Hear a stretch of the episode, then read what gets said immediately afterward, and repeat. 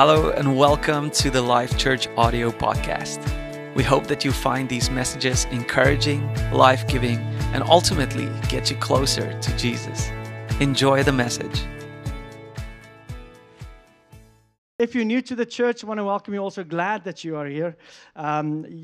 Thank you to the worship team for amazing worship, for helping us to forget about what's going on around us and just focus on God. For me personally, I do want to say I do sense just, there's like a very special presence in here today. It feels like it's a special morning, and I'm thankful that that we can be in a church service where God's welcome, and it's not just routines of what we're going through, but God's welcome to move in our lives. I've always loved the story of a kindergarten teacher who gave an assignment to a class, and she said to the class, I want you to draw a picture of something that you love, something that is important to you, something that you value. I want you to draw a picture of that. So each of the students started drawing. And little Johnny, of course, his name is Johnny. Little Johnny. Johnny, how did it feel to be like the guy where's John, our bass player now? Because he's little Johnny also. Like not little Sam, little Johnny always. Sitting in the back of the classroom, head down, and Johnny's drawing vigorously. Johnny's drawing and swapping markers and very diligent on his picture. And everybody turned in their pictures. And little Johnny was still working very vigorously on his picture, drawing away, which caused the teacher to be a bit curious. And she said out loud in the class, having everybody else's assignments, Johnny, what are you drawing? And without even looking up, Johnny said, I'm drawing God. And she said, well, Johnny, nobody knows what God looks like. And Johnny, without looking up again, said, well, I'm not done yet. Now, I think we can laugh at a little, story like that because the confidence that a little kid would have in explaining to you who God is. Sometimes Lene would come home from church, and she'll start explaining to me stuff that she learned. And the confidence that she has about who God is, it amazes me because she's heard it and she believes it. Unfortunately, in the world that we live in today, that if we as adults go out on platforms wherever we are, and we give confident statements about who God is, unfortunately, many times with that comes a lot of criticism, and you get seen as being somebody who's arrogant, thinking he's the only one who knows. But here is the reality. God is revealing himself to us. He is. He reveals himself to us through his word.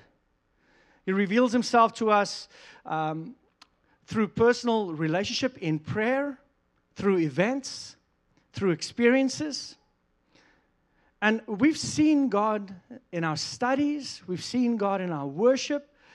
And I don't think we can necessarily draw a picture of him, but I know that we can verbally explain to somebody who Father God is. I can explain to you about his love and his power and his care and his compassion and his passion for the world. I can give you a verbal definition of, and it will help you to form a picture of who he is. And I can give you a definition of who Jesus is. I can create a picture of a Savior.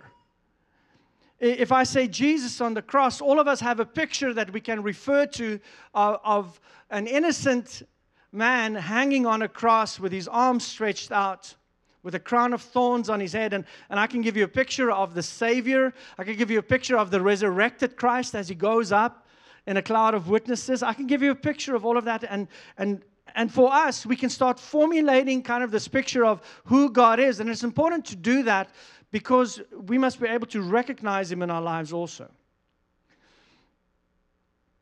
But when it comes to the Holy Spirit, for most of us, we would struggle to give a definition or even paint a picture of who He is and what He's supposed to do in our lives. And part of it is because some churches don't speak about Him at all. Some churches, you might have experienced it. Your experience was so crazy that you don't want to go back there again. But I do hope that by the end of this series and these 9 weeks that we're journeying on in regards to the Holy Spirit, I hope by the end of it that you will be able to explain to people who the Holy Spirit is and why they need Him, why you need Him, why you can't exclude Him. So just a quick reminder from last week's message. The first thing that we looked at is the Holy Spirit is a person. The Holy Spirit is not an it. It's not an it. The Holy Spirit is not a cosmic force, some kind of fireball or tunnel. He's not laughing gas that makes people roll around on the floor. That's not who He is. You can't have a relationship with that. You cannot have a relationship with energy. You cannot have a relationship with, I want to say again, a cosmic force or a thing. You cannot have relationship because if that is your thing, you spoke to somebody earlier, you know, they've had an experience with the Holy Spirit, and what happens is many people, because they don't know the person, they start chasing the experience. They start going just for their experience, and what we should realize is it is the person who you should know. So you can't have a relationship with an energy or with the universe, but you can and you should have a relationship with the Holy Spirit. He should be part of every single day of your life. His purpose for being here is relationship. So the Holy Spirit is a person. That's the first statement in the sentence that we spoke about. The second statement is that the Holy Spirit is a person. But He's not just a person. The Holy Spirit is a divine person. And I want to show you why this is important, that we see the Holy Spirit as a divine person.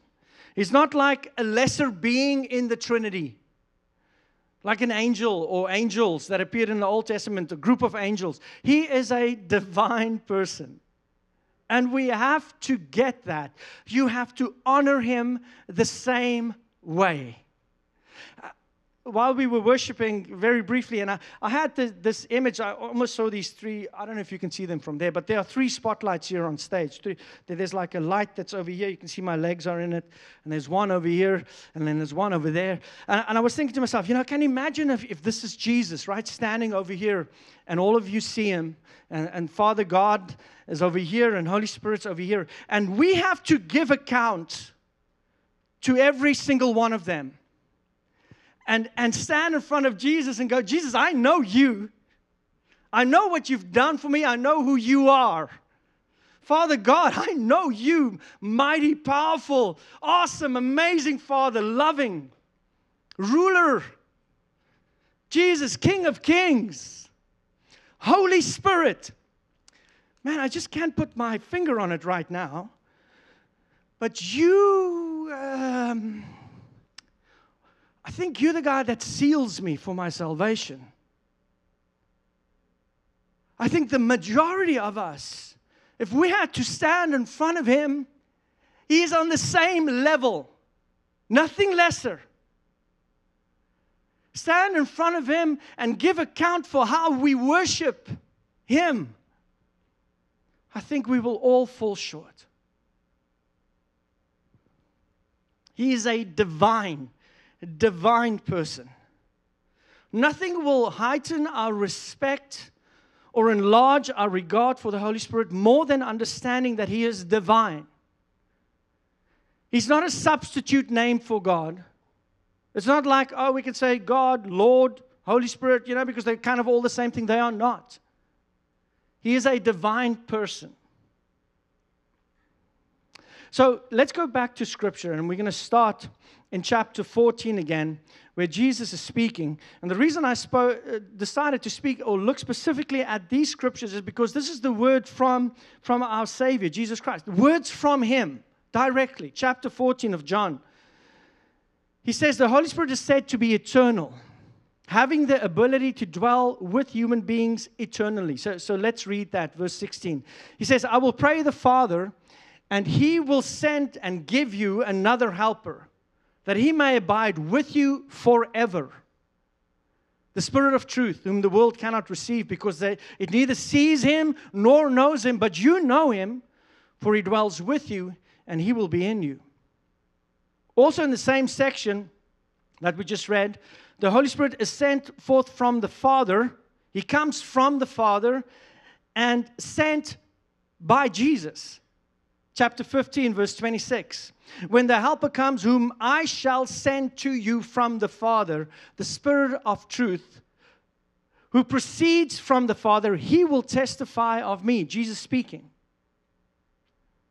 And this same Holy Spirit, according to Jesus, is active in the world. He's active in the world today. He's there for us today. Chapter 16, verse 8, and when He has come, He will convict. So He's going to be active. He's going to do something. He will convict, another word used there, convince the world of sin, of righteousness, and of judgment. This is why when we baptize, I don't baptize in the name of the Father and the Son. I baptize in the name of the Father, the Son, and the Holy Spirit.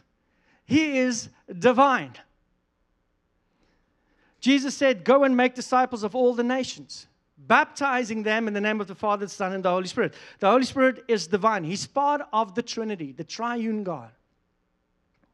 In the book of Acts, it says, Ananias, and we're going to talk about this in a few weeks' time from now, sold property, came and he lied to the apostles, said, this is everything that I got. And he said, you lied to the Holy Spirit. And then a few sentences later, you lied to God. So he's referring to the Holy Spirit not just as a separate person that is lower. He said, He is God. You lied to Him. So we know that you can't lie to a cosmic force. You can't lie to something, to wind or energy. But you can lie to a person. And not just that, he said you are lying to God. So you are lying to a divine person. Okay, so the Holy Spirit is also seen as omnipresent. Omnipresent means what? He's everywhere. He's in Nova Scotia, Alaska, Texas, Ladner, South Africa. He's everywhere at the same time. Psalm 139, David says, where can I go from your spirit? Where can I flee from your presence? That's a rhetorical question. The answer is nowhere. You can't flee from Him. He's everywhere. The Holy Spirit is also seen as omnipotent, omnipotent. He is powerful.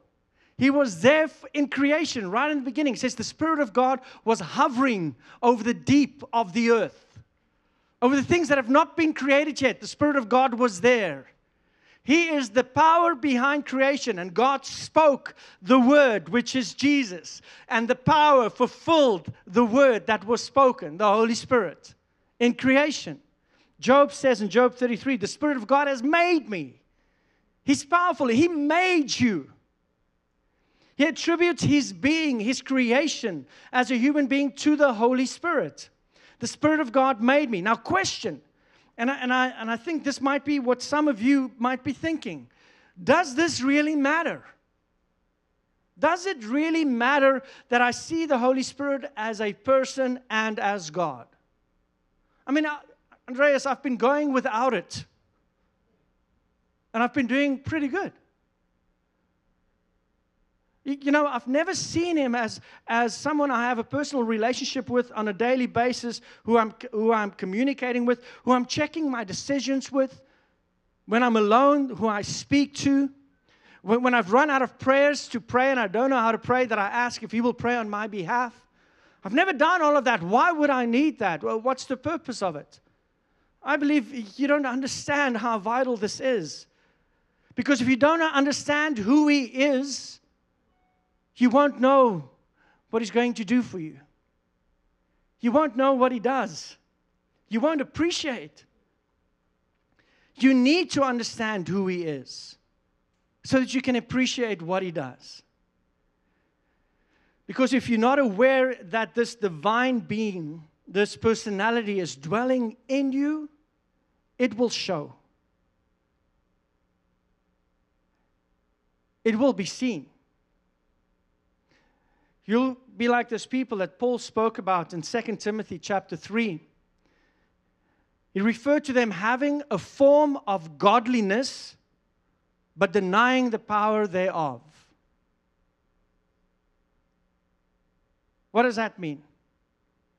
It's like they've got a form of godliness. That's just a religious person who goes through all the motions. They attend church, they sing songs, they play in worship teams, they serve coffee, they help pack chairs, stack chairs. They go on mission trips.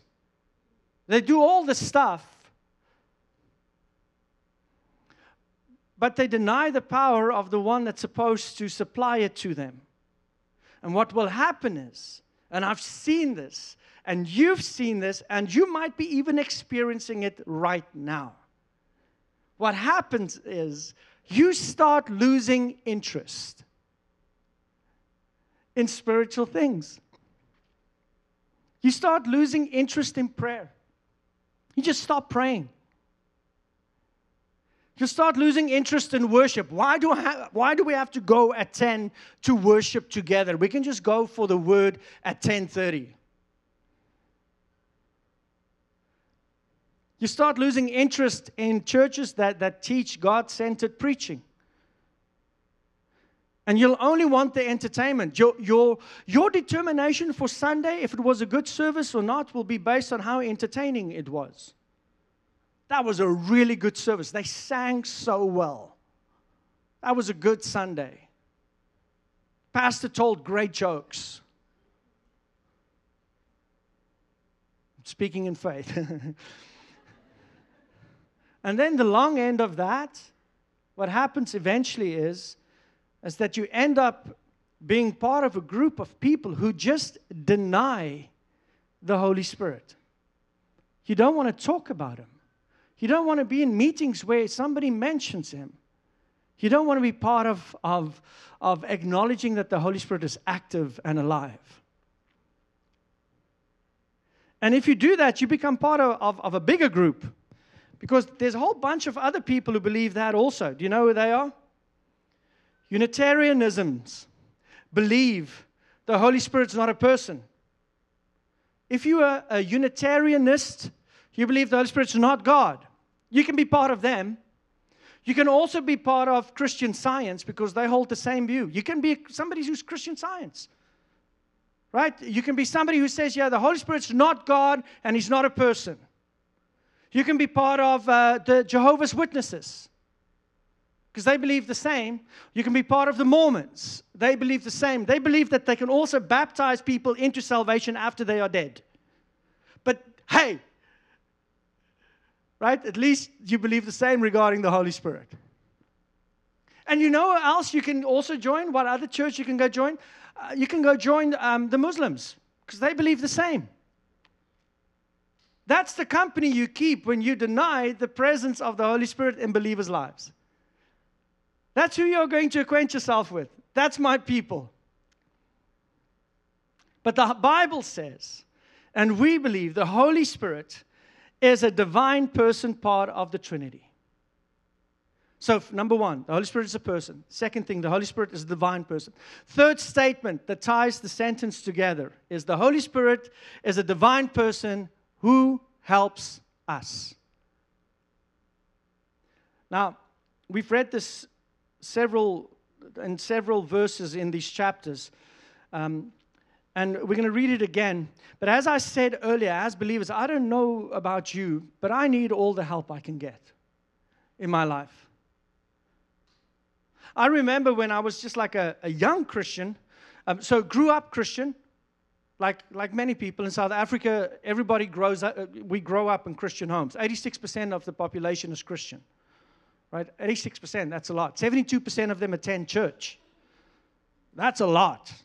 You know, population of now, what, 52 million people? You know, 70% of that attending. In Canada, we've got 37.5 million people. 72% of Canadians would say if they have to choose a religion, they would choose Christianity. Out of that 72%, 4% attend church. Okay, so maybe you were one of those that grew up also in church, right? So one of the 2 million in Canada. I grew up in church, knew the Bible really well, went every Sunday, Sunday school, church, home, big lunch, sleep. Not allowed to do anything, not allowed to watch TV, shops, nothing were open, there were no sports on Sundays. Then, church again. Back home, get ready for school.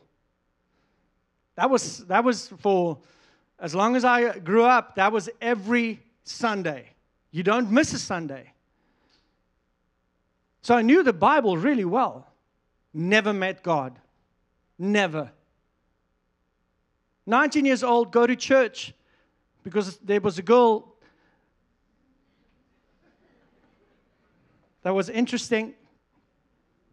And the only time I could see her was in church because she gave a year of her life to God. And standing next to her, and this guy starts preaching, and this church is different.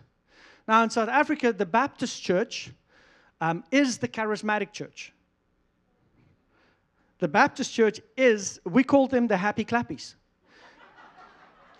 Because they were the only ones that clapped their hands in church. In our churches, we had signs outside our buildings, quiet church, for people who were driving, right? Because you can't make noise surrounding churches. You've got to be quiet. It's church.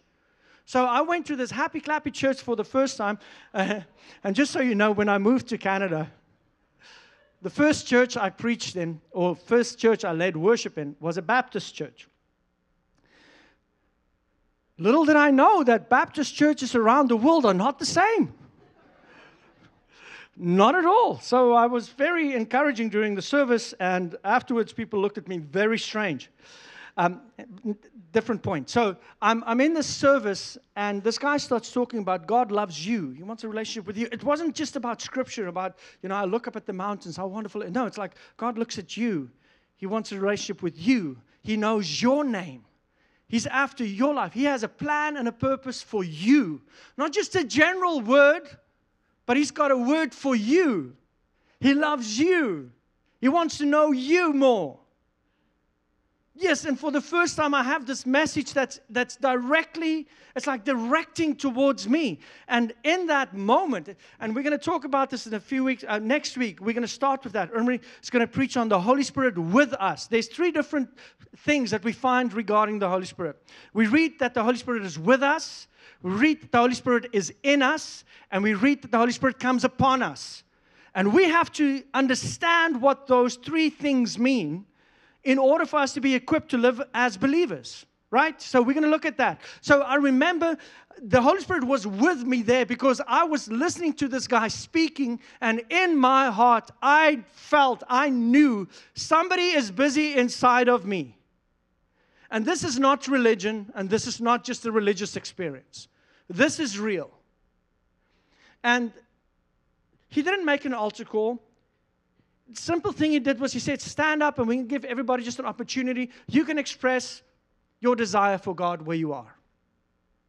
And the word says that we being good fathers, or we being evil, knowing how to give good gifts to our kids, how much more will Father in heaven not give good gifts to those who,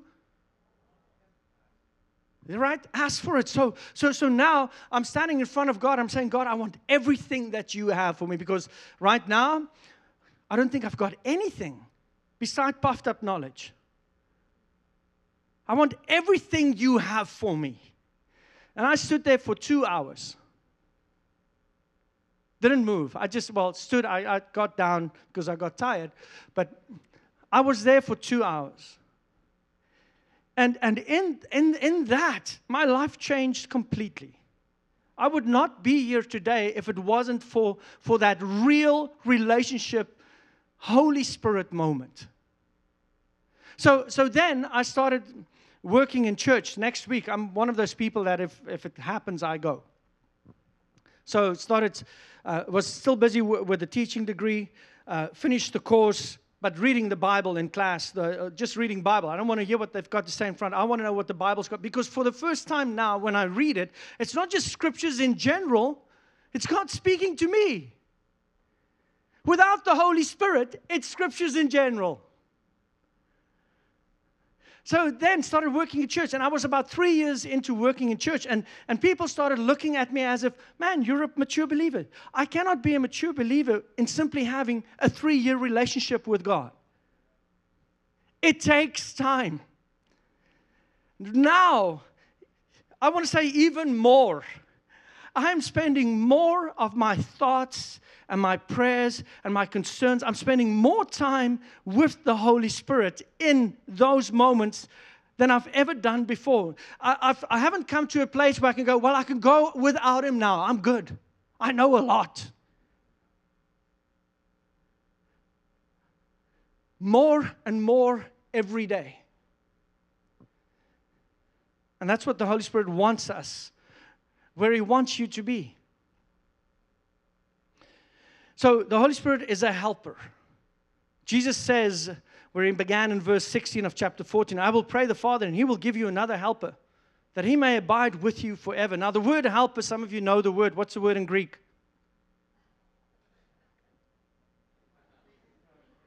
Paracletos. Okay, so that was really good. I'm so glad that I've spent... No, you know what? Just shows you we don't know. The Greek word, Paracletos. Paracletos. Paraclete is what many of us might recognize. It's translated as comforter, helper. But it literally means one who is called alongside to help you. Wow. How can you reject that? One who is called alongside to help you. That's the Paracletos. Now look at this way. The Holy Spirit is the one who puts the fuel in your spiritual tank. Tim Downs wrote this. He said, watches, cars, and Christians can all look chromed and shiny. But watches don't tick, and cars don't go, and Christians don't make a difference without their insides. And for us as Christians, the insides is the Holy Spirit. The helper. You have a helper. Don't reject Him. Welcome Him. Wake up tomorrow morning, or now. For those of you that's dozed off. And say, I have a helper. I'm not alone.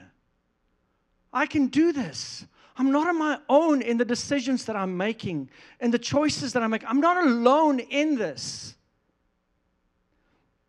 So there's something else about the Holy Spirit, which is very interesting in that one verse. He said, He's going to give you another helper. You mean there's more? Well, let's just look at the verse again. It says, I will pray the Father, verse 16, and He will give you another helper. I don't know if you have that there, Macy. And He will give you another helper. Now, the Greek language, the word another has two possibilities. Our English language is very limited in its ability to translate directly concepts from the original language. So in Greek, when I say another, I could use one or two terms, one or two words, heteros or allos. Heteros or allos. They both mean another. But they are slightly different in their variation. The word heteros means another of a completely different kind. The word allos means another of the same kind. So this is how I would like to explain it to you. If I buy a salad,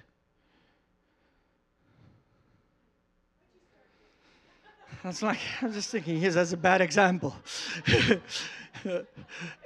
Yeah, if I buy a salad and I eat it and I go, man, I don't like that. I don't like that at all. And I say, I want to buy another.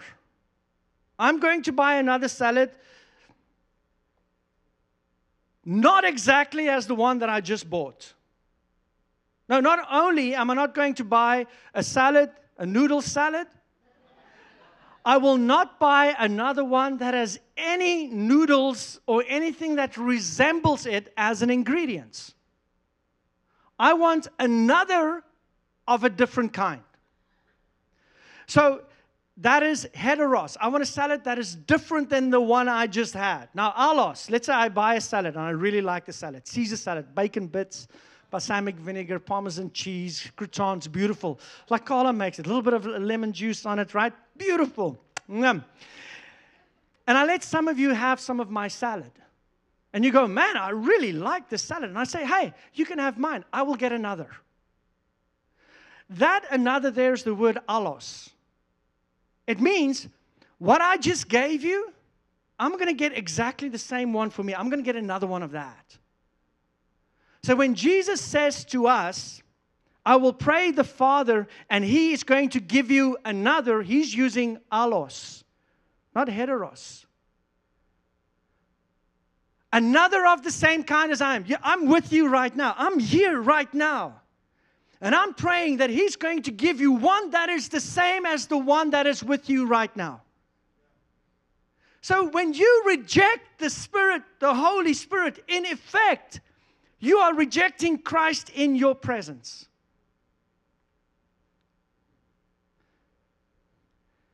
The Holy Spirit then is good for us. He's a helper. The apostles needed Him. We need Him.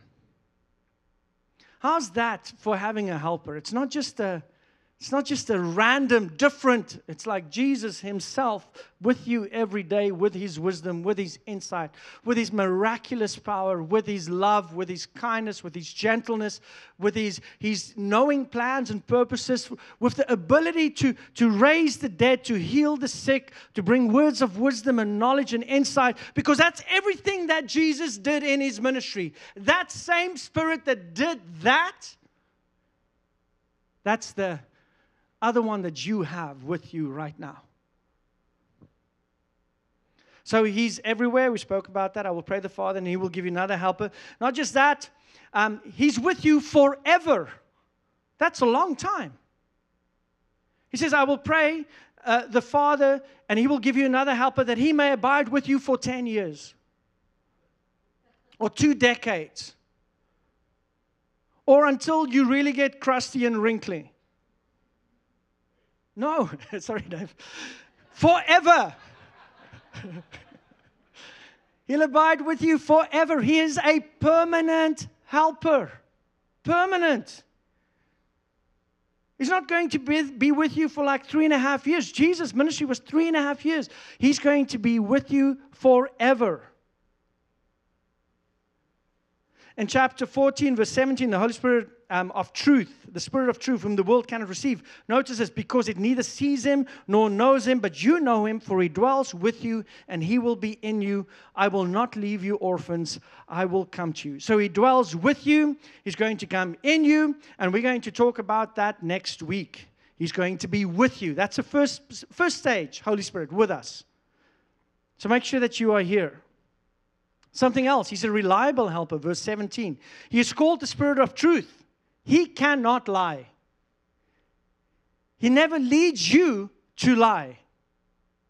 So there's something. Have you ever thought of it this way? Well, how can we tell if a person is filled with the Holy Spirit? How can we tell? Here's a couple of clues. They tell the truth. They are convicted when they don't. Not condemned. How do you know if you are filled with the Holy Spirit? You tell the truth, and when you don't, you feel it. You feel it on the inside. And not just that, His primary attribute, He's called the Holy Spirit. Your life will become holy. Now, holy doesn't mean prune, dried up, suckable, religious person that nobody wants to be around. Holy means set apart for the things of God. Man, set apart for the things of God. I want to be set apart. You will become set apart. You're going to do things differently. You're going to talk to, and not, I want to say again, you're not going to be boring. You're not going to be someone who has no fun in it. You are going to live the most exciting life you could ever live. You're going to have results that other people will never experience. Your life will look different than the world's. Holy, set apart. He's not called the loving spirit, even though he is loving. He's not called the peaceful spirit, even though there is peace in him. He's called the Holy Spirit.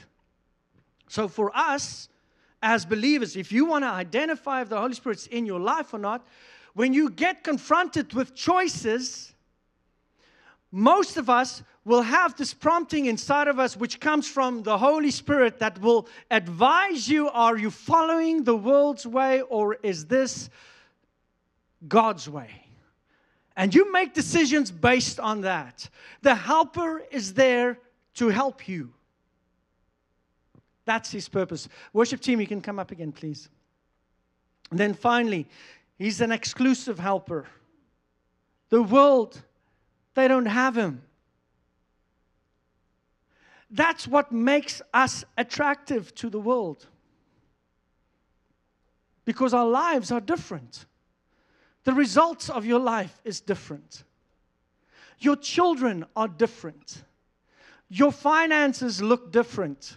The way you treat people, it's different. You apologize when you've been wrong. You humble yourself when you did things in pride. You acknowledge that God is above you and your opinions are simply yours. See, that exclusivity, it's not something that is visible in the world, but it should be visible in the church. So that's our introduction. And the hope is that last week and this week simply gets you to a place where you understand that the Holy Spirit is a person, personal. It's not a thing that you have to, oh, I'm scared of that thing. Forget about that. I wish I can wipe all memory of people thinking it's an experience. It is a person. With that person, you're going to start walking a life that is different and holy. And in that walk, you're going to have experiences with him that is divine. Without a doubt, you're not going to wander. It's going to become part of your testimony. It's going to become welcoming. You're going to want it. That's who the Holy Spirit is. And you know, how do you get him? We're going to talk about that also. But I just want to give you the opportunity now. How do you get the Holy Spirit? First of all, when you accept Christ as your Lord and Savior, it says the Holy Spirit indwells us. Right? But we, like in baptism, we don't simply just want the indwelling of him. He's now in me. I want to be flowing him out also. And the baptism of the Holy Spirit means I am immersed in him. I'm completely surrounded by him. What does that look like? It looks as simple as this. Holy Spirit, I want all of my life to be surrounded by you. Every word I speak, when I'm with people, the way I treat my wife, the way I parent my children are surrounded. Surround all of it with your presence. Every bit of it. All of it. It's you lying tonight in your bed and going, I'm going to go to work tomorrow, Holy Spirit. Oh, immerse me in you. When I walk, when I speak to people, man, I want you to overflow. I want you to come out of me. There's nothing scary about that. Let's worship together. Thank you so much for joining us on the Life Church audio podcast. If this message spoke to you, go ahead and share it with your friends and family. And let's get the Word of God into the lives of more people out there. For more information about us, go to thisislifechurch.com. And remember that we can make a difference by loving people.